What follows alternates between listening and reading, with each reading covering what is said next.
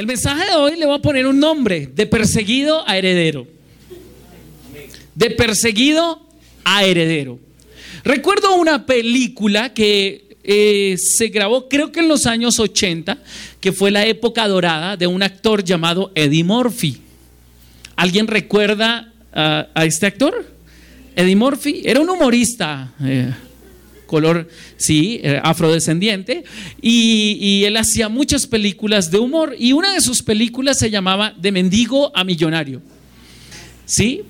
Y no sé si ustedes recuerdan o la han visto, es muy entretenida la película hasta el día de hoy todavía cuando tengo de pronto el ratico y me la encuentro por ahí, eh, me divierto viéndola porque es una película sana, es un humor muy sano, muy chévere y muy divertido. Y básicamente la historia, para aquellos tal vez que no la hayan eh, visto, eh, habla acerca de un muchacho, este hombre, Eddie Murphy, representaba a un hombre que era un habitante de calle. Y era un habitante de calle y pues él se robaba cosas, reciclaba, bueno, en fin, en la ciudad de Nueva York. La ciudad de Nueva York es una ciudad de muchos contrastes porque en la ciudad de Nueva York tú encuentras gente pobre, pero también gente muy, muy, muy adinerada. Ahora, dentro de ese proceso, eh, al otro lado del, drama se encontraba un hombre que era corredor de bolsa. Los corredores de bolsa, por lo general, son gente que gana muy buen dinero.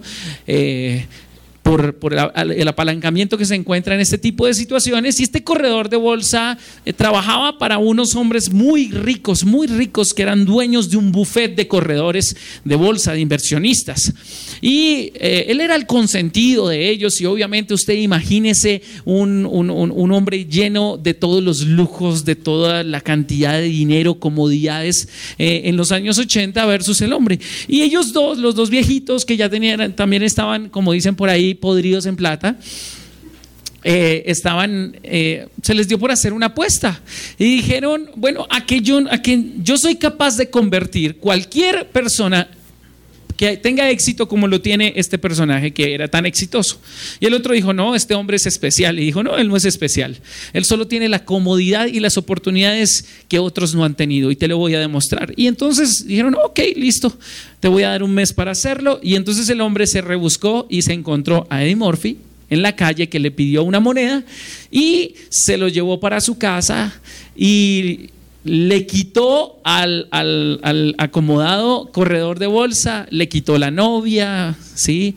O sea, hicieron toda una trama para quitarle la novia, eh, para cancelarle las cuentas de, de, ahorro, fingieron no conocerlo, lo hicieron llevar por la policía, etcétera, etcétera, y lo convirtieron en un mendigo, un hombre que jamás en su vida había siquiera que tenido que pedir el favor para hacer algo, ahora estaba en la física calle. Y este mendigo se convierte, lo van convirtiendo a medida que va pasando la película, en un gran corredor de bolsa muy exitoso.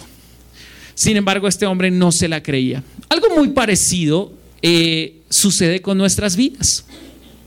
Vamos a empezar con Romanos capítulo 15, versículos 5 al 7, y vamos a leer acerca de qué tan rápido nosotros podemos pasar de perseguidos a herederos. Romanos capítulo 15, versículos 5 al 7. En la vida de fe nosotros nos vamos a encontrar con una cantidad de noticias. Ahora, ¿cómo se sentiría usted, por ejemplo, si usted fuera, eh, si usted tuviera el día de hoy, pues la vida que tiene, y de pronto mañana eh, a mediodía alguien se le aparece y le dice que usted tiene un pariente lejano y que le ha dejado una herencia y, y que esa herencia es de miles de millones de dólares. ¿Cambiaría su vida? ¿Quién está de acuerdo conmigo que la plata, el dinero cambia a las personas? Claro que sí. Si el dinero no te cambia, no sé qué te va a cambiar entonces. El dinero sí cambia a las personas. El dinero eleva nuestra autoestima. Cuando tú, te, cuando tú tienes dinero, no tienes problemas de dinero, tú eres una persona más segura, ¿verdad? Tomas decisiones con seguridad, estás más tranquilo, más tranquila, ¿sí? ¿Y qué pasa cuando no tienes ni cinco? ¿Tu autoestima es la misma? ¿Tu seguridad es la misma? No, te sientes inseguro, vienen temores, situaciones difíciles. Entonces, el dinero sí cambia a las personas, las vuelve por lo menos más seguras. ¿Listo? Puede detonar algunas cosas malas, pero también otras buenas. Sin embargo, mira, en Romanos capítulo 15, versículos 5 al 7 nos habla acerca de algo muy interesante, de perseguidos a herederos. Dice así, perdóneme, me pasé uno acá. Dice así, que Dios, quien da esa paciencia y ese ánimo, los ayude a vivir en plena armonía unos con otros, como corresponde a los seguidores de Cristo Jesús. Entonces, todos ustedes podrán unirse en una sola voz para dar alabanza y gloria a Dios, el Padre de nuestro Señor Jesucristo. Nosotros fuimos adoptados por Dios. ¿Fuimos qué? Y hechos miembros de su familia. Nosotros pasamos de perseguidos a herederos. Un día éramos enemigos de Dios y otro día por la fe en Cristo Jesús nos llama sus hijos. Y nos hace miembros de dónde? De su familia. Pasamos en un momento de pobres a ricos, de ser plebeyos a la realeza. Lo que pasa es que la mayoría de nosotros no nos hemos dado cuenta. Le pasa lo que le pasó a Eddie Murphy en la película. Perdón que los spoilee un poquito. Algunos la van a recordar, otros tal vez les va a dar curiosidad y la van a ver. ¿Listo? Pero cuando llevan a Eddie Murphy, este hombre se lo lleva el, uno de los hombres ricos, lo mete en su carro y le dice, claro, ven, eh, sí, porque le dice, ¿quieres? Me dice, eh, me das un dólar ahí para pasar el día, sí, bóteme la liga. Ah, bueno, ahí te lo pusiste, perfecto. Y está el hombre, ahí está Eddie Murphy con los dos ricos y le están diciendo, bóteme la liga. ¿Sí? ¿Cuánto? ¿Cuánto quieres? No sé, bótame un dolarcito. Y dice, bueno, aquí tienes 10 dólares. Uy, venga, uy, todo bien, que el Señor lo bendiga. Porque cuando uno los bendice, ellos siempre le, lo bendicen a uno, ¿cierto? Y entonces dice, no, pero espera, ¿ya almorzaste? No, no, ¿por qué no vienes a almorzar con nosotros? Y el mal sí los mira como raro, como diciendo, Viejos depravados, ¿qué quieren hacer? Uy, estos depravados, ¿qué es lo que quieren hacer? O sea, yo no pateo con las dos, que le... y así. Todos llevamos un ñero dentro.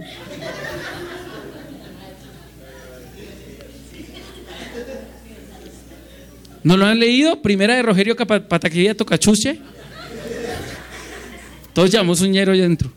Entonces se lo llevan para la casa los invitan a almorzar y le dicen, mira, te presento, él es tu nuevo mayordomo. ¿Quién era el mayordomo del otro muchacho? Ahí está el, otro que, que, estaba ahí. El mayordomo, sí, señor, permítame el abrigo. Claro, le reciben el abrigo. Dice, todo esto es tuyo, puedes comer, puedes pedir lo que quieras. Puedes... Y el mendigo entra y entonces, ok, entonces lo mandan poner un sastre, lo visten, se baña, se arregla, está así. Ok, genial. Y el man pensaba, no se las creía, entonces, ¿qué empieza a hacer cuando se va a ir? Bueno, listo, ¿y qué? Bueno, y ya almorzó, listo, entonces me voy, ¿sí? ¿Para dónde te vas? Si estás tú, pues para mi casa. Y dice, no, pero si esta es tu casa. Y entonces él dice, no, esta no es mi casa. Y a medida que va charlando, él empieza a robarse cosas. Sí, va charlando con todos y empieza a echarse cosas. Y entonces dice, no, espera, no te tienes que robar nada porque eso es tuyo. Y entonces viene el proceso de qué? De cambio en la mente para meterle en la cabeza a este joven que era un millonario. Y eso era difícil para él. Luego ya sigue adelante. Y la mayoría de nosotros nos cuesta también esto, darnos cuenta que hacemos parte de una familia real. Somos de la realeza, de la nobleza. Así de sencillo. Tenemos un título. Somos hijos del rey de reyes. Sin embargo, a veces en la realeza hay unos que no gustan de otros. Y el apóstol Pablo utiliza esa analogía en Romanos 15 para hablarnos de esto. Y vamos a volverlo a leer. Dice, que Dios quien da esa qué? Paciencia. ¿Hay que tener paciencia para estar en la iglesia? Sí. Hace un tiempo hablábamos con alguien, me compartía su testimonio de fe cuando llegó a la iglesia. Él dice que él llegó en su primer amor. De hecho, yo les invito a que ustedes recuperen el primer amor. Donde no se perdía en una reunión de comité de aseo de la iglesia. En serio, en el primer amor tú quieres estar metido en la iglesia, por eso le dicen lambeladrillo, que es que a qué le dan allá o qué, porque cuando conoces del Señor quieres estar acá quieres estar en la iglesia y, todos te parecen y te saludan y, la pasan tan bueno, etcétera, etcétera. Y qué rico que Dios te bendiga y te dan un regalo, eh, una revista y te llaman. Genial, qué delicia, qué bacano eso, me alegra mucho y te sientes tan bien. Pero cuando vas pasando tiempo en la iglesia te vas dando cuenta que las personas son diferentes, que hay personas que un día estos le sacan la piedra y lo vacean a uno. ¿Sí? Que hay personas impuntuales, incumplidas. Uno dice, ah, no, en la iglesia uno le presta plata a la gente de la iglesia y ellos siempre le pagan incluso antes de tiempo. Y a veces tú le prestas a la gente de la iglesia y la gente no te paga. Y me contaba que para él todo era, entonces había una reunión en la iglesia y había una reunión donde discutieron las personas, gracias, discutieron las personas eh, y se agarraron, se agarraron por una diferencia de opiniones en la iglesia y en todo ese proceso. Y, y, esa persona se fue tan decepcionado y dijo, pero yo pensé que todos aquí en la iglesia eran bonitos, hermosos, todos se ven tan, tan, tan, tan felices, tan alegres. Y ahora miren cómo se agarraron, miren cómo se pelearon. Y, te das cuenta que la iglesia es imperfecta. De hecho, ustedes ya saben que si tú estás buscando la iglesia perfecta y la encuentras, por favor, sal rápido de ahí, porque te la vas a tirar. Sí, la vas a dañar porque tú eres imperfecto. Entonces en algún momento llegará la imperfección contigo en esa iglesia perfecta. Y dice que Dios les da esa paciencia y ese ánimo, los ayude a vivir en plena armonía unos con otros como corresponde a quienes, a los seguidores de Cristo. Entonces, después de que vivamos en armonía, seamos pacientes los unos con los otros, entonces todos nosotros podremos qué? Unirse en una sola voz para dar alabanza y gloria a Dios, el Padre de nuestro Señor Jesucristo. La alabanza, la adoración y la comunión van íntimamente ligadas. No podemos decir que podemos alabar a Dios, por eso dice la palabra de Dios, eh, que alabar a Dios en contienda, por ejemplo. Dice la palabra de Dios, levanten manos santas sin ira ni contienda, en alabanza a Dios. Una de las cosas que Dios desea de su familia es que sean unidos. Los que tienen padres de familia saben que los hermanos discuten por qué. Porque sí, porque acaso, por si acaso y a veces porque hace rato no pelean. Pero por lo general los hermanos se pelean. Se pelean por una cosa o por la otra, se, se, juzgan los unos a los otros y es natural. Sin embargo, los padres, a pesar de que es natural que los hermanos peleen porque la cercanía genera el roce y entre más cercanos estén, más roce hay, también eh, es bueno verlos divertirse, ser cómplices, hacer maldades juntos, bueno, en fin, cosas distintas. Eso es bueno y es bonito. Y cuando pelean demasiado, entonces los padres dicen, hey, pero ámalo, es tu hermano. Una de las cosas que yo le he enseñado a mi hijo Juan Esteban es que el 20 de diciembre de 2011, ¿quién nació? ¿Quién nació? ¿Y quién es tu hermano? ¿Cómo? Tu mejor amigo, ¿cierto? Entonces él sabe que el 20 de diciembre de 2011 nació su mejor amigo, pero es con el que más va a pelear. ¿Y por qué les hablo de esto? Porque desde el principio tú vas a ver la Biblia en el Génesis hasta el Apocalipsis y siempre vas a encontrar una familia. Siempre vas a encontrar qué? Si ustedes me preguntaran a mí cómo resumir la Biblia en una sola frase, la Biblia yo la resumo en esta frase. La Biblia es la historia de un rey, su reino y su familia real. Desde el Génesis hasta el Apocalipsis, este libro trata de un rey, su reino y su familia real. Eso es todo. La historia de nuestras vidas está escrito acá. ¿Y es quién? Nuestro Padre que es un rey, nosotros que somos su familia real y su negocio que es reinar esta tierra. Ahí está todo resumida la palabra.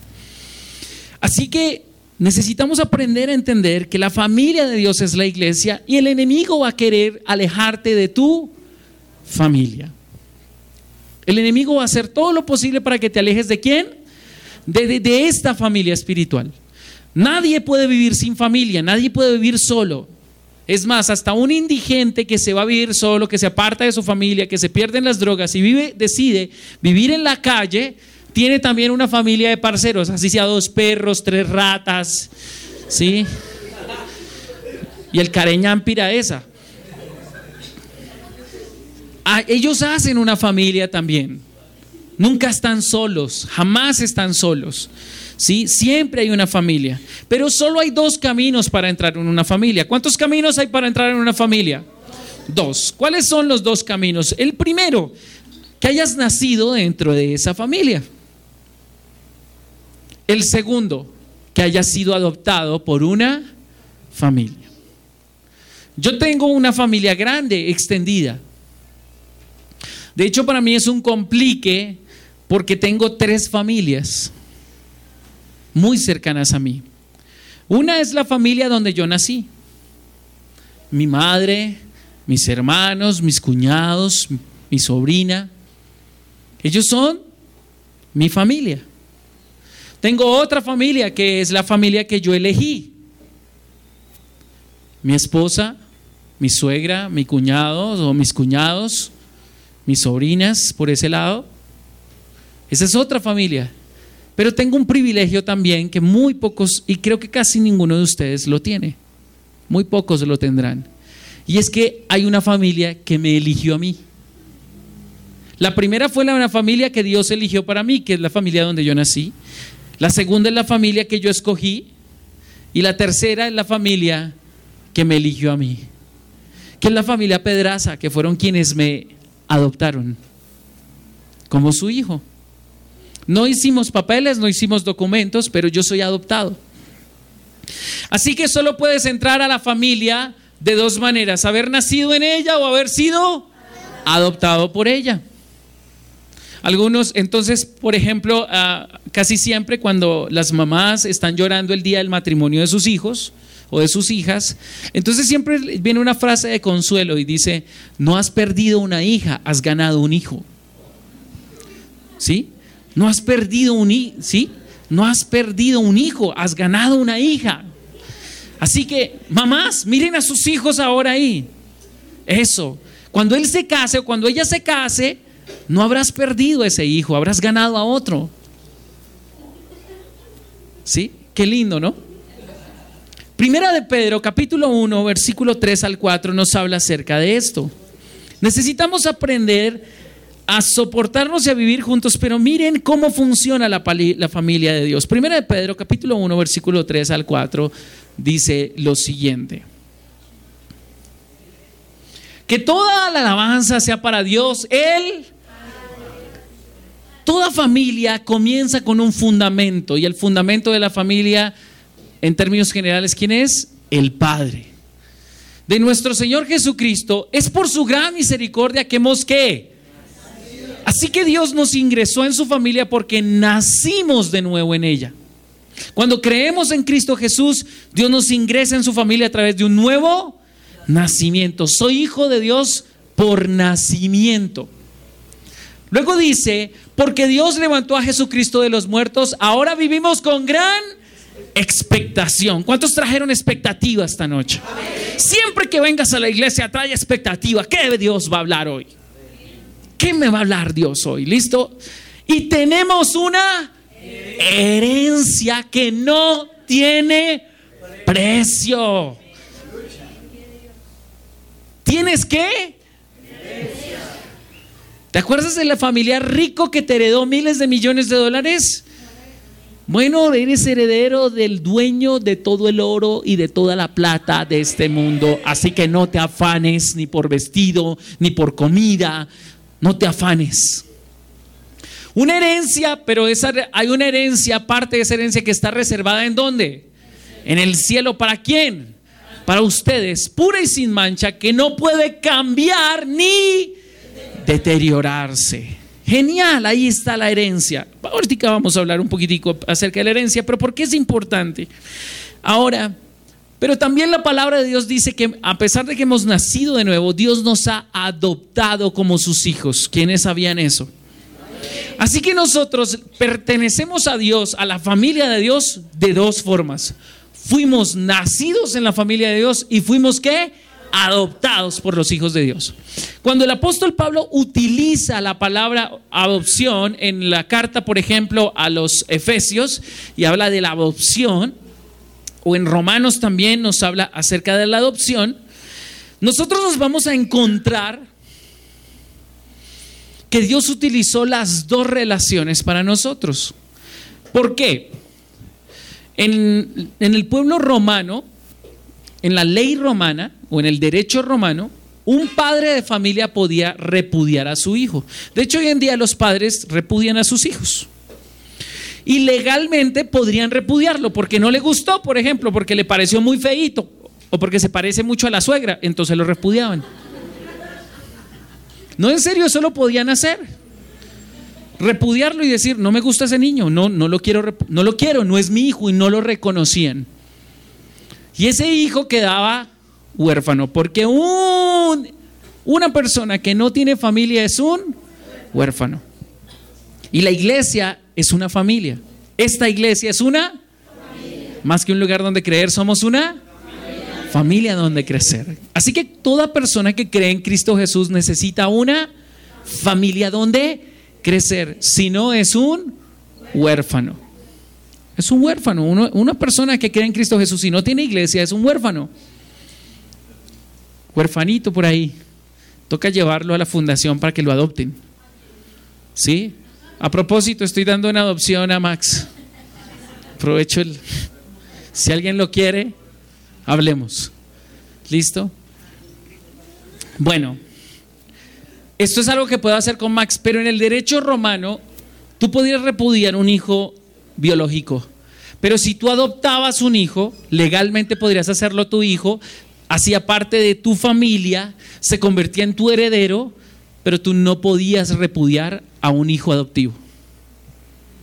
O sea, si tú adoptabas a un hijo y el hijo le salía rebelde, sí, lo que fuera, legalmente no lo podrías repudiar, porque ya lo habías que adoptado. Eso pasa cuando nosotros llegamos en Cristo Jesús. Fuimos nacidos en Él, pero no importa lo mal que nos portemos, escúcheme bien, o que nos hayamos portado, Él nos adoptó como sus hijos y no nos va a repudiar. Por eso el Señor Jesús usa la, palabra, la parábola que todos conocemos como el Hijo pródigo. ¿Por qué? Porque puede que se dañe la comunión, pero no se daña el derecho legal. Así que tú eres un hijo de Dios sin importar qué tan apartado hayas estado de Él, porque si creíste verdaderamente en Cristo Jesús y esa convicción ha seguido en tu corazón, sin importar cómo te hayas decepcionado de la situación, de la circunstancia o te hayas confundido, tú tienes un Padre y esta sigue siendo tu familia. Es más, si una iglesia te repudió, si una familia te repudió, el Padre no te ha repudiado. Amén. Ahora, ¿cuáles son las características de esta familia? Número uno, la familia de Dios camina junta siempre. El principio es que Dios nos llama a su familia porque quiere que siempre caminemos juntos. ¿Caminemos qué? Juntos. No somos la familia My Way. ¿Saben cómo es la familia My Way, no? Cada uno hace las cosas a su manera. No, aquí el Padre ha establecido un orden y quiere que establezcamos juntos, porque si todos crecemos juntos, si todos caminamos juntos, si todos bendecimos esta familia juntos, todos heredamos juntos. ¿Todos qué? heredamos juntos.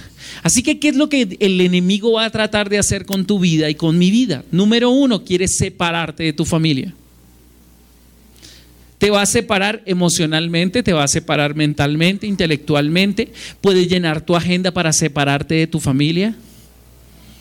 Nosotros tenemos un reto siempre que hay, un estudiante que se gradúa. Siempre que tenemos graduaciones, a mí me entra un beriberi por aquí adentro.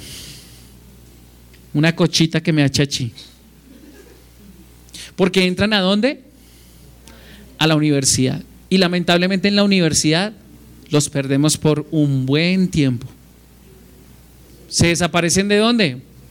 De la familia. Y después de que terminan la universidad, si están de bien, si está, mejor dicho, si el Señor es bueno y eh, no, el Señor es bueno, pero si ellos son buenos con el Señor, si ellos son buenos con el Señor, terminan la universidad y regresan. Pero hay otros hasta que no dan tres vueltas por el mundo y llegan con la vida vuelta a un desastre, se acuerdan que tenían un padre en casa y regresan. Pero es difícil. Y es difícil ¿por qué? Por ejemplo, porque hoy en día el enemigo ha ocupado las universidades. Los profesores universitarios se han convertido en los pastores de la generación nueva. Los están adoctrinando, los están cuidando. Yo ya sé, por ejemplo, he visto, tengo en el perfil algunos chicos que conocí cuando estaban en edad escolar y cuando miro lo que publican hoy dije, está en universidad pública, estoy seguro. ¿Por qué? Por la forma como escribe. Está cambiando su manera de pensar. Y por lo general, y lamentablemente tengo que decirlo, en las universidades públicas hoy en día necesitamos profesores cristianos porque hay mucho secularismo, ateísmo que está metiéndole una mano de cucarachas terribles a nuestra juventud. Terribles, terribles. Y nos damos cuenta cada vez que tiene que ver algo con el gobierno, con las políticas de gobierno, con las elecciones. Ahí yo ya sé cómo están pensando a quienes están siguiendo. ¿Sabían ustedes que el político al que usted sigue determina o revela los valores que usted tiene? Porque usted se, se, va a conectar con las ideas de esa persona. Y dependiendo de lo que esa persona piense, usted se pondrá de acuerdo con ella. Es algo natural. Haces familia con esas personas. Pero bueno, ese no es el tema en este momento. Hablamos de que la característica de la familia de Dios es que caminan qué? Juntos. Veamos el patrón de Dios, cómo funciona. Cuando Dios citó a la primera pareja, no les voy a dar los versículos porque ustedes saben más o menos dónde están, pero conocen las historias. La primera pareja se llamaban Adán y... No, señores. Permítame corregirlos allí. La primera pareja se llamaban Adán y su mujer. Adán y Adán. No, Adán no, Adán. De hecho, la palabra hebrea utilizada es Ish para él y para ella Isha. Tenía el mismo nombre pero femenino. O sea que yo me llamaría René y tú llamarías Renata. Bueno, yo soy Giovanni y tú eres Giovanna. Más o menos era así. De hecho, bíblicamente la mujer debe dejar el, apellido de su papá porque cambió de hombre. Y su papá ya no es su hombre. En Colombia utilizaban mucho el D, ¿cierto? De hecho, hay mujeres que tienen la cédula el D. Hay algunas que tienen el viuda D. Y de un momento a otro, yo no soy de nadie. Entonces, ¿para qué se casó, mamita? Usted le pertenece a ese hombre y ese hombre también le pertenece a usted todito pero él es el que le da nombre a ella. ¿Quién le dio nombre a la mujer?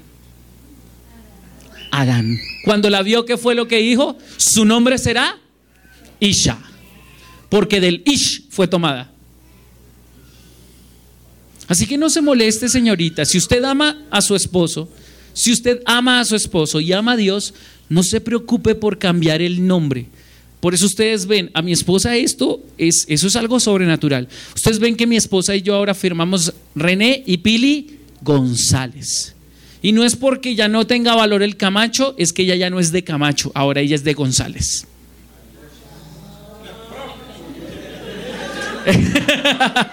se expropió. Es tuya. Pero así como es tuya, no es tu posesión en el sentido de que es tuya para tu uso, es tu responsabilidad. Es tuya porque te corresponde a ti ahora atenderla a ella. Y cuidarla y protegerla y bendecirla y amarla más de lo que le pudo haber amado su padre. Tome para que lleve, papito. Peinado. La primera familia, Adán y su mujer. Los dos caen. ¿Cierto? Los dos caen. La mujer pecó, pero no pasó nada, ¿cierto? Y solo cuando el hombre comió, ahí las cosas se pusieron mal. Y los dos fueron expulsados. Los dos se fueron. Después dice la palabra del Señor, tiempo después, generaciones después, que existió un hombre llamado Noé, ¿cierto? A quien Dios llamó. ¿Para qué? Para que construyera un arca. ¿Cuánto tiempo duró la construcción? 120 años. Fueron 100 años convenciendo a su mujer y a sus hijos de construir el arca. No, a los hijos no, a la mujer. ¿Cómo se le ocurre a usted que va a meter la plata en eso? Los ahorros de toda la vida. Va a construir una casa y usted se quiere comprar un barco que porque Dios le dijo. La mujer es opuesta al hombre, entonces ella se va a poner hasta que entienda la visión que Dios ha puesto en el hombre. Amén. Por eso yo siempre les he dicho a todos los hombres, cuando usted haya establecido un proyecto en su vida y haya convencido a su esposa de que lo siga, usted logró el 80% del, del proyecto. El otro 20% va a ser sencillo. Lo, lo, que no va a ser sencillo es convencerla a ella. ¿Listo? Pero Dios llamó a Noé y salvó a Noé y a quién? A su familia. ¿No ella quién? Estaba su familia, ¿quiénes eran? Su esposa, sus hijos y las nueras. ¿Sí ven que todos iban juntos? Y eran una sola familia. No eran cuatro familias, ¿eran qué? Eran una sola familia. Ahora, sigamos adelante. La suegra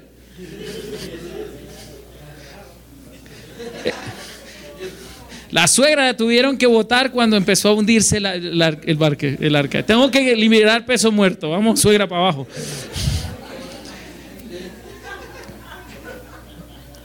Generaciones más tarde, de, la, de los hijos de Sem, aparece un hombre llamado Abraham. Dios llama a Abraham, ¿cierto? La historia nos cuenta que Abraham no sale y no le hace caso a Dios. Quien sale de la tierra de Ur de los Caldeos es su padre llamado Taré. Él se va a una tierra llamada Aram. ¿Con quién? Con su hijo Abraham, su esposa, era de hecho con sus hijos, sí, Nacor, Abraham y sus esposas y su sobrino, que era el que había nacido hasta ese momento, Lot. Llegan en Aram, en Aram Dios le sigue hablando a, a Abraham. ¿A quién le habló? Abraham. Cuando Abraham le escucha y le entiende y dice, le cree, porque el mayor acto de fe que tú puedes tener es obedecer a Dios. Y dices, yo creo en Dios, pero haga las cosas my way. Entonces usted no tiene fe en Dios porque no le obedece. El mejor acto de fe que tú puedes tener es, yo tengo fe en Dios. Ok, tú le crees a Dios. No te pregunto si tú crees en Dios. Si tú le crees a Dios, tú le obedeces. Eso no tiene vuelta de hoja. Solo aprendí hace un tiempo y digo, Señor, no te puedo decir que te creo hasta que no te obedezco. Así que aquí se hace lo que yo obedezco. Y salió Abraham. Abraham, ¿con quién? Con su mujer. ¿Salió en qué? En familia. Y como Lod era su hijo, su sobrino consentido de la vida, porque él no había tenido hijos, pues se fue con el hombre. Pero se fue quién? La familia. Vamos a ver que Isaac, por ejemplo, cuando tiene la edad para tener una esposa, ¿dónde le busca Abraham? Abraham, a Abraham, perdón, a Isaac, su esposa, entre su familia. Lo hace regresar a la tierra. ¿A quién? A un hombre llamado Eliezer, que era su criado, Y ese Eliezer va y Dios se, lo, le, guía a una mujer llamada Rebeca. Después les voy a contar una predicación importante acerca de Rebeca. ¿Listo? Muy interesante. Pero ahora les voy a contar, llegan Abraham, Isaac y quién? Rebeca. Hubo hambre en la tierra donde ellos estaban en Canaán. ¿Y a dónde se van? A Egipto. ¿Quién? Abraham, su esposa, su hijo y su nuera. ¿Se van cómo? En familia. Jacob. Cuando Jacob y Esaú, y Esaú, que eran hermanos, hijos de Isaac, llegan el momento, llegan el tiempo en que pueden tener esposas, ¿qué les dice Isaac? Vayan y busquen mujeres, ¿dónde? En la familia. Vaya nuevamente hasta donde estamos nosotros y busquen mujeres en su familia. Esaú, como era un poquito güey, dice, no, no voy a conseguir una mujer dentro, dentro voy a conseguirme estas cananeas porque estas cananeas están muy, muy, muy, póngale usted lo que quiera, muy cananeas. Porque él sabía que a Isaac no le gustaban las cananeas. Y él quería llevarle la, contraria a su papá, pero aún así no dejaba de ser hijo. Ahora, Jacob fue obediente. ¿Y qué hizo? Fue buscó una mujer entre su familia y se llamó Raquel. Pero como por lo general a uno le dan dos por uno, ojalá hubiera sido así, no, fue que le hicieron chacuco ahí, lo tumbaron, le metieron a, a Lea, la más fea, y después ahí sí le tocó trabajar por Raquel, la que él quería. Esa es otra prédica acerca de la perseverancia y el enfoque. Tú vas por esa y no te vas sin esa. No te conformes con menos. Ahora, si nosotros nos damos cuenta, el patrón divino sigue adelante. Llega un momento, José, Israel en la tierra de Gosén, en la tierra de Gosén en Egipto. Todo Israel había crecido, había sido esclavizado 430 años bajo el gobierno de Egipto. Al principio eran amigos, después los esclavizaron. Y luego entonces aparece Éxodo. Y vamos a ir a la historia, por favor, de Éxodo capítulo 12, versículo 1. Y vamos a ver otro principio que encuentran. Éxodo 12, 1. Téngalo ahí mientras tanto. Y vamos a mirar un, principio importante. Segundo principio, la familia de Dios comparte la misma cultura. La familia de Dios permanece unida, es el primero. Y la segunda comparte la misma cultura. ¿Por qué razón Abraham buscó entre su familia a una esposa para su hijo? ¿Por qué razón Isaac quería que sus hijos tuvieran eh, esposas de la misma familia? Porque compartían su cultura. La cultura está construida con las tradiciones, las costumbres, los principios y los valores. Cada familia tiene su propia cultura. Hay una cultura general, una cultura global, pero también hay una cultura particular. Tu familia tiene su cultura, tiene su cultura. Hay familias, por ejemplo, donde están inspiradas en uno al año no hace daño. Los que vieron la película. Perdónenme que yo les predique de tanta película, pero bueno. Y es que hay familias que para todo, cada vez que se reúnen, se reúnen a chupar, a tomar, a beber. Y es una tradición. Y todos los hombres en la familia están con esa cultura. De hecho, yo conocí un hombre que me, me, decía, ¿sí? Que su papá le decía que para ser hombre tenía que emborracharse mucho y tener muchas mujeres. O si no, era un mariquita. Así le decía. Esa era la qué? La cultura de quién? De esa familia. Él tuvo que abandonar esa cultura de esa familia. ¿Por qué Dios sacó a Abraham de su familia? Porque la cultura en la que vivía Abraham no favorecía la fe de Abraham. Así que lo saca aparte y le dice, quiero que me obedezcas, quiero que me creas porque voy a crear contigo una nueva cultura, una familia con una nueva cultura. Esta familia tiene una cultura, esta familia espiritual tiene una qué? Una cultura. Aquí tenemos una cultura que espero que todo el mundo la vaya pudiendo aprender con los, con los años.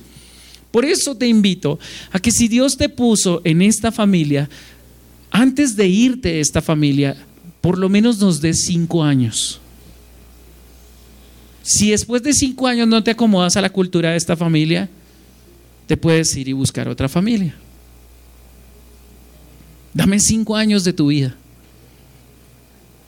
Solo cinco años. Y el Señor ha implantado sobre esta familia una nueva cultura. De hecho, en nuestra nueva embajada ustedes van a encontrar una cantidad de avisos que hablan de nuestra cultura. Eso no lo teníamos acá, pero ya lo estamos preparando para nuestra nueva embajada. Allá te vas a dar cuenta, cultura. Perdón. ¿Cuál es la cultura de nuestra iglesia? Amén.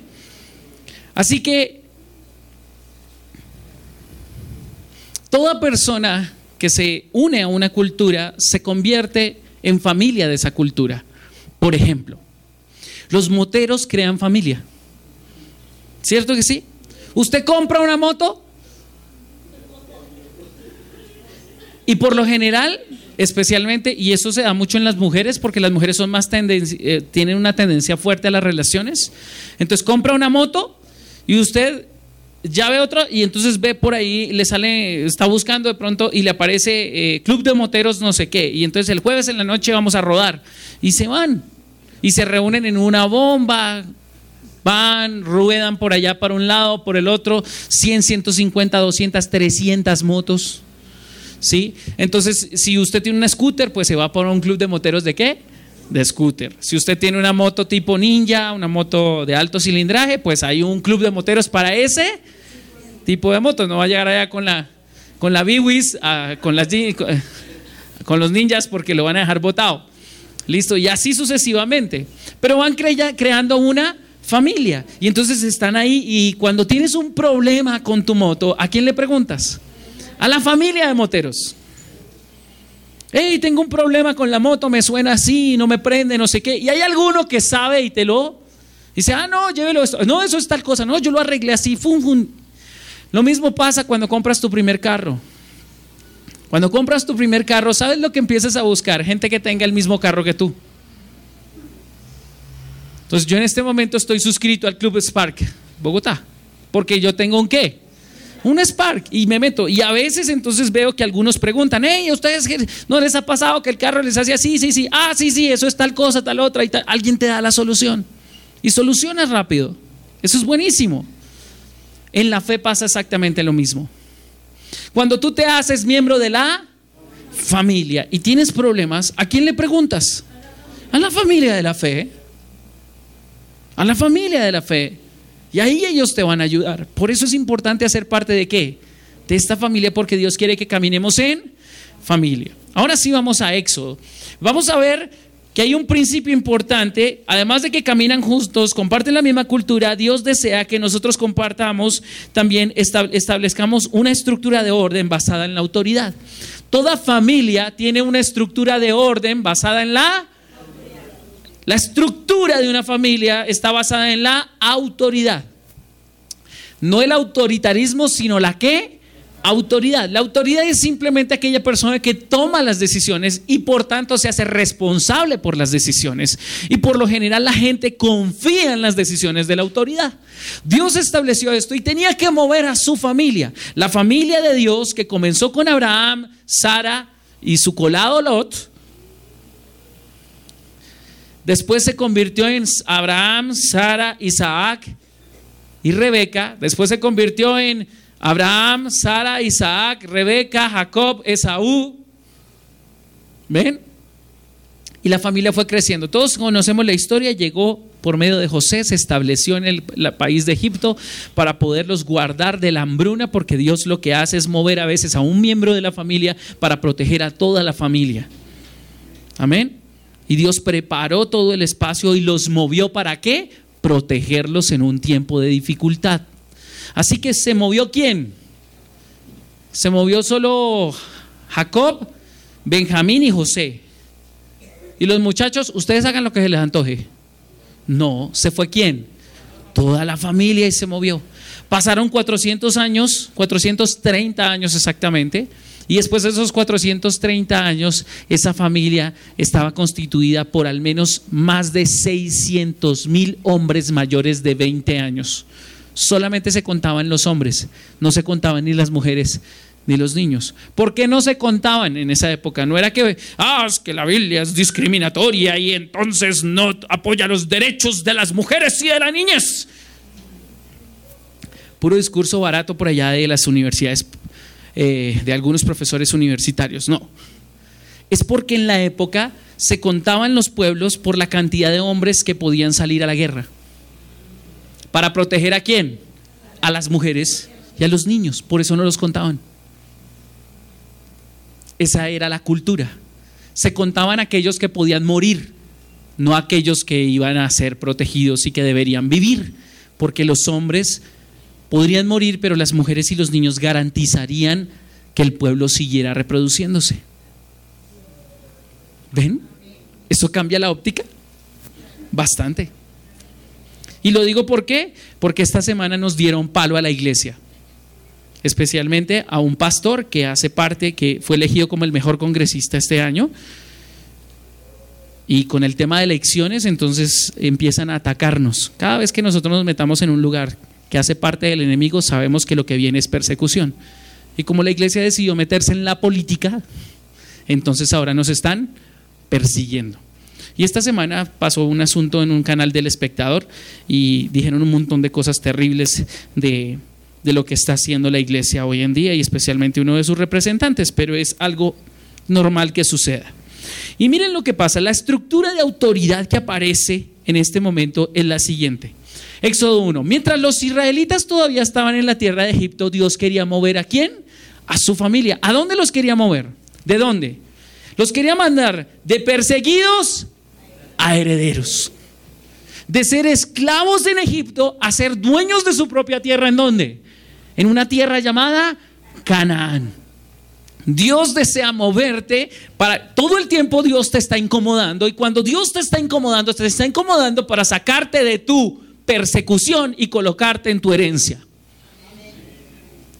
Cuando hay algo que no está funcionando en tu vida, recuerda, es posiblemente Dios que te está incomodando para que salgas de tu mentalidad y salgas de allí, de ese lugar donde te encuentras, de un espacio en el que eres perseguido, donde eres menospreciado, para que puedas ir y disfrutar tu herencia. Así que Dios tiene que mover la familia. Y la familia era de más de 600 mil hombres, es decir, que se calcula que probablemente pasaba los 2 millones de personas. Imagínese usted movilizar, trastear 2 millones de personas. Desde un lugar hasta otro. ¡Wow! mis respetos. Sin embargo, dice, el Señor dio las siguientes instrucciones a quién? A Moisés y Aarón. Dios establece una estructura de autoridad y dice, le voy a decir todo lo que el pueblo, la familia debe obedecer, se lo voy a decir solamente a quién? A Moisés y Aarón. Esa es la estructura de autoridad que nosotros debemos entender. Que muchas veces, aunque Dios no venga y te hable a ti, Muchas veces Dios dice, ok, no quiero, no te voy a hablar a ti y no te lo voy a confirmar a ti. Solo quiero que obedezcas a la estructura de autoridad que ya existe en esta familia. Ahora dice así, número uno, en el versículo 28 del capítulo 1 y luego en el versículo 35, si quieres pon todo el 1, eso va, ve al 28, vamos a ver cómo funcionó esta familia. ¿Cuántos saben que fue exitosa la salida de Israel? ¿Sí se acuerdan? ¿Fue exitosa o no fue exitosa? Ok, número uno, ellos obedecieron la estructura de autoridad bajo la cual la familia se puede mover. Y dice, así que el pueblo de Israel hizo tal como se le ocurrió. My way, a mí no me parece. No, ¿qué dijeron? Tal como el Señor había ordenado por medio de quién? Moisés y Aarón. Miren lo que hace el Miren lo que hace esa estructura de autoridad, cómo atrae el favor y la bendición de Dios sobre una casa y sobre una familia espiritual. Ahí habían muchas familias. Claro, eran dos millones de personas, pero no todos eran miembros de la misma familia. Sí, cada uno era pariente del otro, pero eran cada uno con diferentes culturas, pero todos compartían una cultura masiva, que era la cultura de Israel. Y dice el versículo 35, miren lo que trae esa obediencia. Dice así. Los israelitas hicieron lo que Moisés les había indicado, pidieron a los egipcios ropa y objetos de plata y de oro. Siguiente. Y el Señor hizo, ¿quién lo hizo? El Señor, cuando vio la unidad, porque la unidad se manifestó en la obediencia y dijeron, vamos a hacer lo que ellos dicen, pongámonos de acuerdo, miraran con agrado a los israelitas y dieron al pueblo de Israel todo lo que pidió, es decir, el favor de Dios vino después de que todos estuvieron qué? Unidos, de acuerdo. Así despojaron a los egipcios de sus riquezas. Oh, qué bendición. Israel era un pueblo que era esclavo, así que ellos no tenían sino ganado. ¿Por qué solo tenían ganado? Porque los egipcios no, no les gustaba criar animales. De hecho, para ellos el oficio el peor oficio que ellos podían considerar tener era ser pastor de ovejas. Ese era el peor. Así que Israel se había presentado como ganaderos y ellos tenían muchos ganados. Pero además de eso, pues ellos no tenían plata, no tenían oro, no tenían nada de eso e iban para una tierra nueva. Y Dios necesitaba que ellos fueran prosperados para financiar la obra. ¿Para qué? Escúcheme bien, esto que se usó allí no lo usó Israel para su propio beneficio. Esa abundancia y ese favor de Dios, Dios lo estableció con ellos para que pudiese financiarse la obra de Dios. ¿Por qué? Porque se necesitaba plata y oro para construir el tabernáculo, fundir los querubines, fundir los utensilios de oro, fundir los candelabros, fundir toda la obra de Dios para el tabernáculo. Así que Dios les estaba proveyendo a ellos para qué? Para su obra. ¿Por qué? Porque ellos financiarían la obra de Dios y cuando llegaran a la tierra prometida, Dios les honraría dándoles su propia heredad, su propia tierra. Hay muchas veces que Dios te va a bendecir a ti y prácticamente lo que te queda a ti de esa bendición no es nada porque tú sientes en tu corazón y sabes, recibes del Espíritu, eso no es para ti. Eso lo estoy enviando para que financies esta parte de mi obra. Y no lo estoy diciendo bajo la necesidad de nada, aunque sí tenemos una necesidad financiera en este momento. Cuando estoy hablando de una necesidad financiera es porque eh, primero quiero bendecir y agradecer a todos los que se anotaron en la causa desde meses anteriores y vinieron cumpliendo eh, y todo esto, pero déjenme decirles que se nos acabó el dinero y todavía falta por hacer. Y yo estoy orando a Dios. Y si alguien percibe en su corazón decir, pastor, eh, no sé qué haya que hacer, pero dígame qué hay que hacer y si en algo puedo colaborar, ok, luego nos dice. Pero si usted quiere recibir el favor de Dios a través de otros, como pasó con el pueblo de Israel, y dice, pues yo ya no tengo nada más que hacer, pero quieres de pronto contarle a alguien y decir, oye, ¿sabes qué? Es que vamos a construir algo en el templo y, pues no sé si tú nos quieres colaborar, entonces Tal vez venga el favor de Dios porque nos vamos a mover todos como familia. Y no queremos que nadie se quede. Amén. Perdón por esa cuña, pero entró ahí muy oportunamente. Pero quiero decirte que Dios les dio esa bendición al pueblo de Israel para que pudieran financiar qué? Todo el servicio de Dios de la obra, el tabernáculo. Es más, fueron tan bendecidos, tan bendecidos, que les alcanzó para construir un becerro de, de oro y hacer una fiesta y comerse el becerro, porque Moisés les hizo comerse el oro. ¿Sí? Y fuera de eso pudieron financiar abundantemente toda la obra que Dios había establecido. Y esa es la bendición que Dios ha puesto sobre esta casa. Dios ha puesto ese orden sobre esta casa. Amén. Pero necesitamos entender que necesitamos mantener la unidad de nuestra familia, porque nosotros compartimos los mismos derechos y deberes. ¿Qué hace una familia como la de Dios? Compartir qué? Derechos y deberes. Los derechos y deberes se comparten de la siguiente forma, Gálatas 4, 5 al 6. Gálatas 4, 5 al 6. Y ya me voy a ir a algo que es importante para tu bendición. Gálatas 4, 5 al 6 dice lo siguiente. Ok, lo voy a leer de mi Biblia que estoy aquí cerca. Dice así. Gálatas 4, 5 al 6.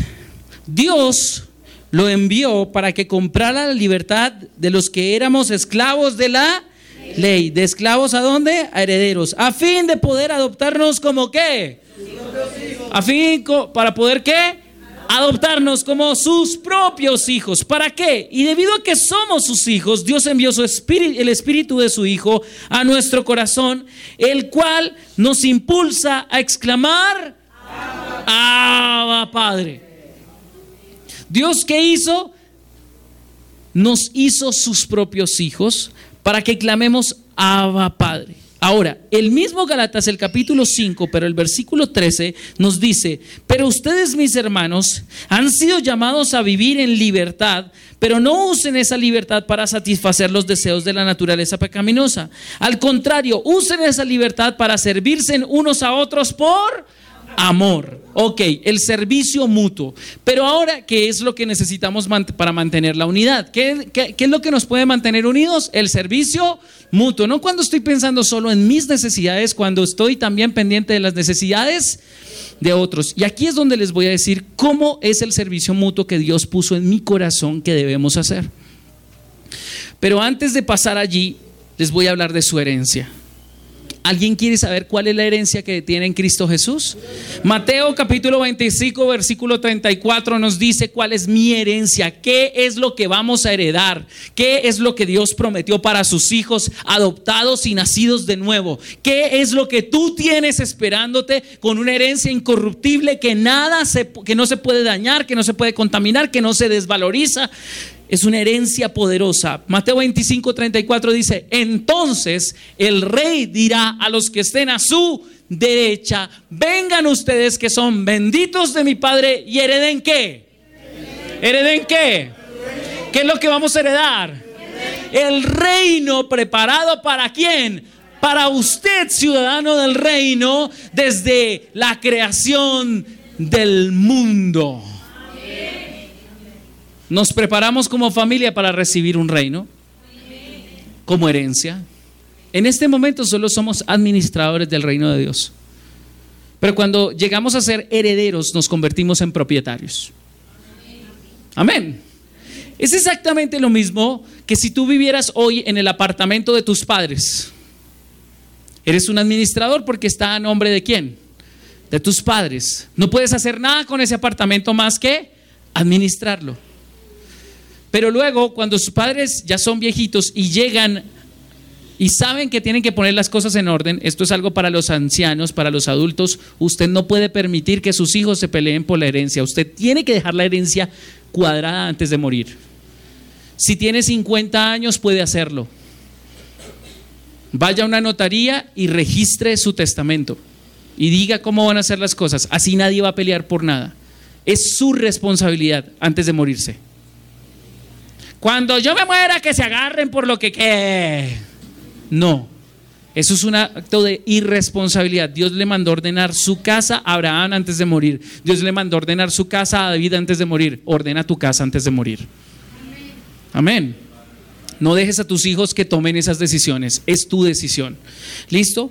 Ahora, tú tienes una herencia incorruptible. Pero ahora quiero decirles cómo es que esta familia va a administrar su salida hacia la nueva embajada. Y es, las, la familia de Dios estaba dividida o repartida en 12 tribus. ¿Cuántos sabían eso? Ok, listo. Le dejo para que, deje, para que lo lean en la casa si quiere. Números capítulo 1.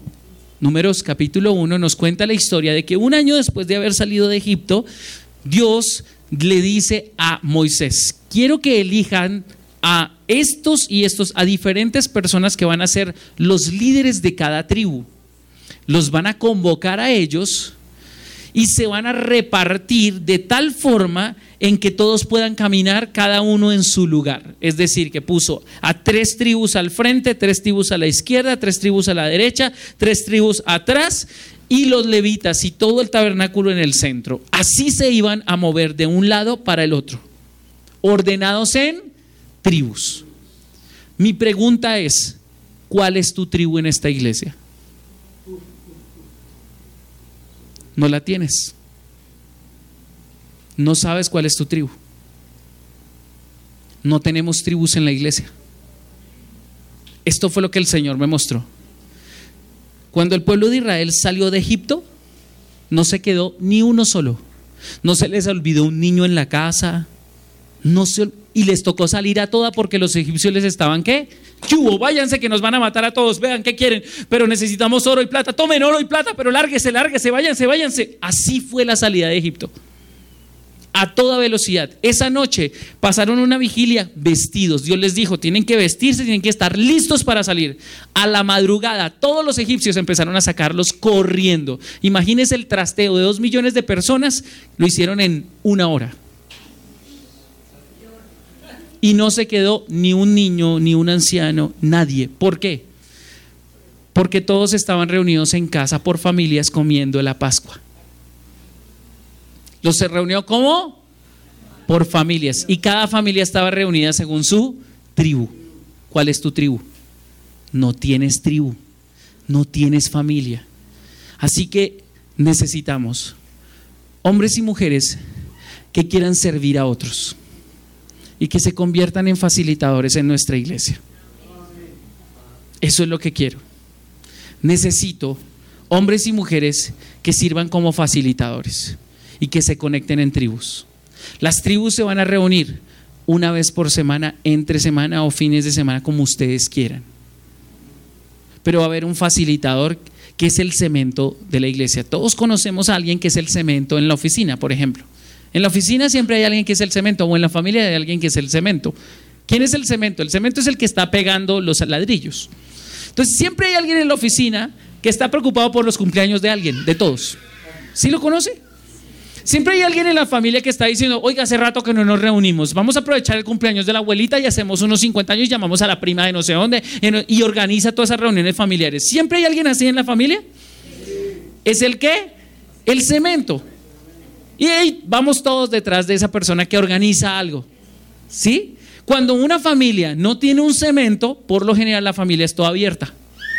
Porque cada uno está por su lado, en su cuento. Y no es que no se quieran, simplemente es que no hay un cemento. Pues esta familia hasta el momento no tiene cemento. Somos piedras, pero estamos separados. Y si queremos movernos todos y crecer juntos, necesitamos aprender a, establecer el cemento. Se los voy a decir por qué. Porque lo que viene para esta iglesia es un crecimiento en todos los aspectos de la vida, un crecimiento en lo espiritual, un crecimiento en lo financiero, un crecimiento en las relaciones, un crecimiento en el número que necesitamos cemento para pegar a las personas. Para que los que Dios añada a esta iglesia encuentren su tribu. Y que cuando estemos más grandes sintamos que seguimos siendo una familia, aunque seamos millones. ¿Qué fue lo que hizo que Israel pudiera moverse todo? Que eran pequeñas tribus. Es posible que tú tengas amistades aquí en la iglesia. Pero si eso no lo organizamos, te lo aseguro, en algún momento te vas a quedar por fuera. Lo peor de las roscas es no estar en una. Eso es lo malo de las roscas. Así que yo quiero invitarlos a que se preparen. Y si alguien quiere acercarse a mí y decir, pastor, cuente conmigo, yo quiero ser del pegamento, del cemento de la iglesia. Entonces eso va a demandar de pronto un poquito, que, que altere un poquito tu agenda, que te moleste más de la cuenta de lo que te ha molestado hasta el momento, pero lo vamos a hacer para servirnos los unos a los otros. Si tienes la habilidad de ser el cemento, esta iglesia te necesita. Porque necesitamos pasar de perseguidos a herederos pero tenemos que heredar juntos, completos. Tome de la mano a alguien que tenga ahí cerca si no lo conozca. Se pueden juntar entre toda la línea si quieren. Nadie se puede quedar solo en este momento, por favor.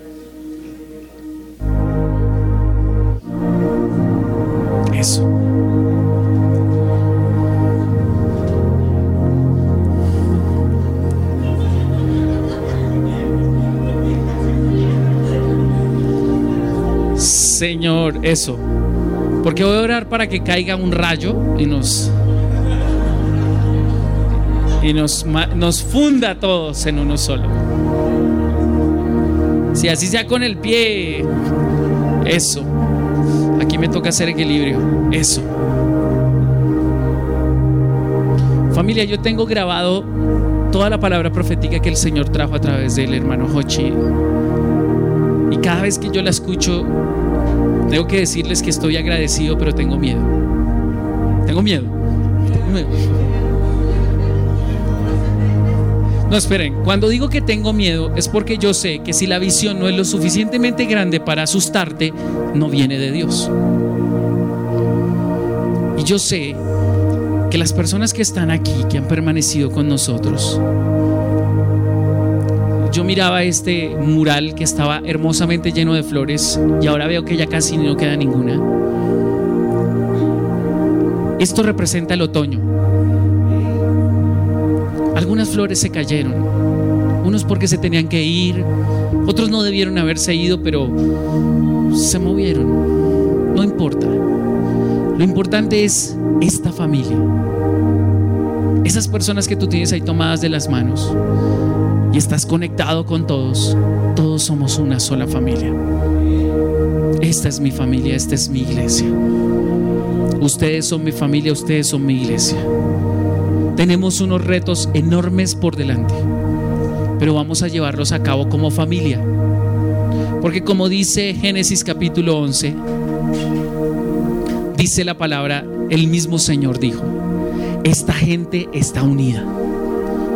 Después de esto, nada de lo que se propongan les será imposible. Después de esta noche, nada de lo que nos propongamos será imposible. Porque esta es nuestra iglesia. Aquí es donde crecemos. Aquí es donde somos una familia. Pero sobre todo aquí nos preparamos para recibir a los que vienen muy pronto. Hay gente que no conocemos y que se va a volver tan, tan cercana a nosotros en esta familia, que los vamos a cuidar, los vamos a ayudar a crecer, los vamos a bendecir y ellos también nos van a traer bendición a nosotros. Porque Dios carga una bendición en nosotros para ellos, pero Dios ha programado una bendición en ellos para nosotros. Déjate bendecir. Para algunos tal vez será su cónyuge. Para otros puede ser su, próximo socio en un emprendimiento. Para otro puede ser la persona que le va a ayudar a despertar su potencial en lo financiero, en lo ministerial. Para otro puede ser un gran amigo con el que vas a compartir muchos momentos, que va a ayudarte en el ministerio, que van a hacerlo juntos. Padre, en el nombre de Cristo Jesús esta noche, te presento nuestra iglesia, Señor esta familia, Señor, y esta casa, te la presento delante de ti, Señor. Te agradezco, Señor, por que cada uno de nosotros ha sido añadido a esta casa. Cada uno de nosotros tiene una función. Nos vamos a soportar los unos a los otros, nos vamos a servir los unos a los otros y amar los unos a los otros. Los problemas de uno van a ser los problemas de todos. Y las victorias de uno también van a ser las alegrías de todos. Sabemos, Señor Jesús, que tu gloria está por derramarse en medio de la unidad de la iglesia. Sabemos, Señor Jesús, que este traslado a nuestra nueva casa marcará, Señor, el inicio de cosas que ni siquiera habíamos pensado ni soñado nos vas a sorprender con tu gran amor, con tu favor y tu gracia. Tendremos muchos retos por delante, pero también muchas victorias y satisfacciones por delante, Señor. Creo que en este tiempo, Señor, se aproxima promociones para aquellos, Señor, que han estado diligentemente enfocados en trabajar en su proyecto de vida, Señor. Creo que viene un incremento para en todos los aspectos de tu vida. Creo que la gracia de Dios va a invadir tu casa y tu casa se va a convertir en una casa de oración. Creo que hay personas de tu familia que van a venir a los pies del Señor que no habían venido. Creo que hay personas de tu familia que no habían estado firmes, pero van a ser afirmadas. Creo que los dones y los frutos del Espíritu van a fluir a través de todos nosotros de una manera sobrenatural y abundante, porque hay tantas y tantas personas que van a necesitar de lo que Dios ha puesto en nosotros. Y Dios nos ha sembrado, nos ha colocado en este, en este tiempo para hacer bendición a otros. Vamos a bendecir a ese sector, vamos a bendecir a esas familias.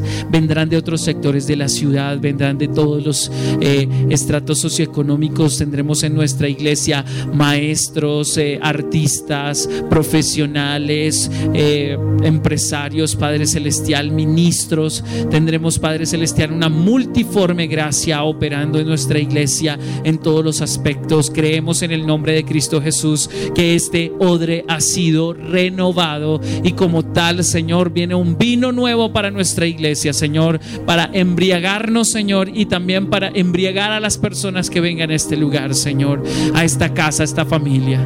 Cuando hablo del lugar, Señor, hablo de esta familia, de esta casa, Señor. El edificio donde estamos, Señor, bendecimos a todas las personas, Señor, que han puesto dinero, Señor, para la construcción de este edificio y para la finalización de él. Señor, las bendigo. Bendigo la familia, Señor, que nos ha recibido, Señor, en ese edificio. Que así como la casa de Obededón fue bendecida, Señor, porque recibió el arca del Señor, que en la presencia de Dios, asimismo esta familia reciba la bendición porque recibe en su propiedad el arca del Señor. En el nombre de Cristo Jesús gloria de Dios Padre. Amén y amén. No te vayas sin darle un abrazo y un beso a las personas de tu familia. Los bendigo, los amo con todo mi corazón y les agradezco por estar aquí. Chao, chao.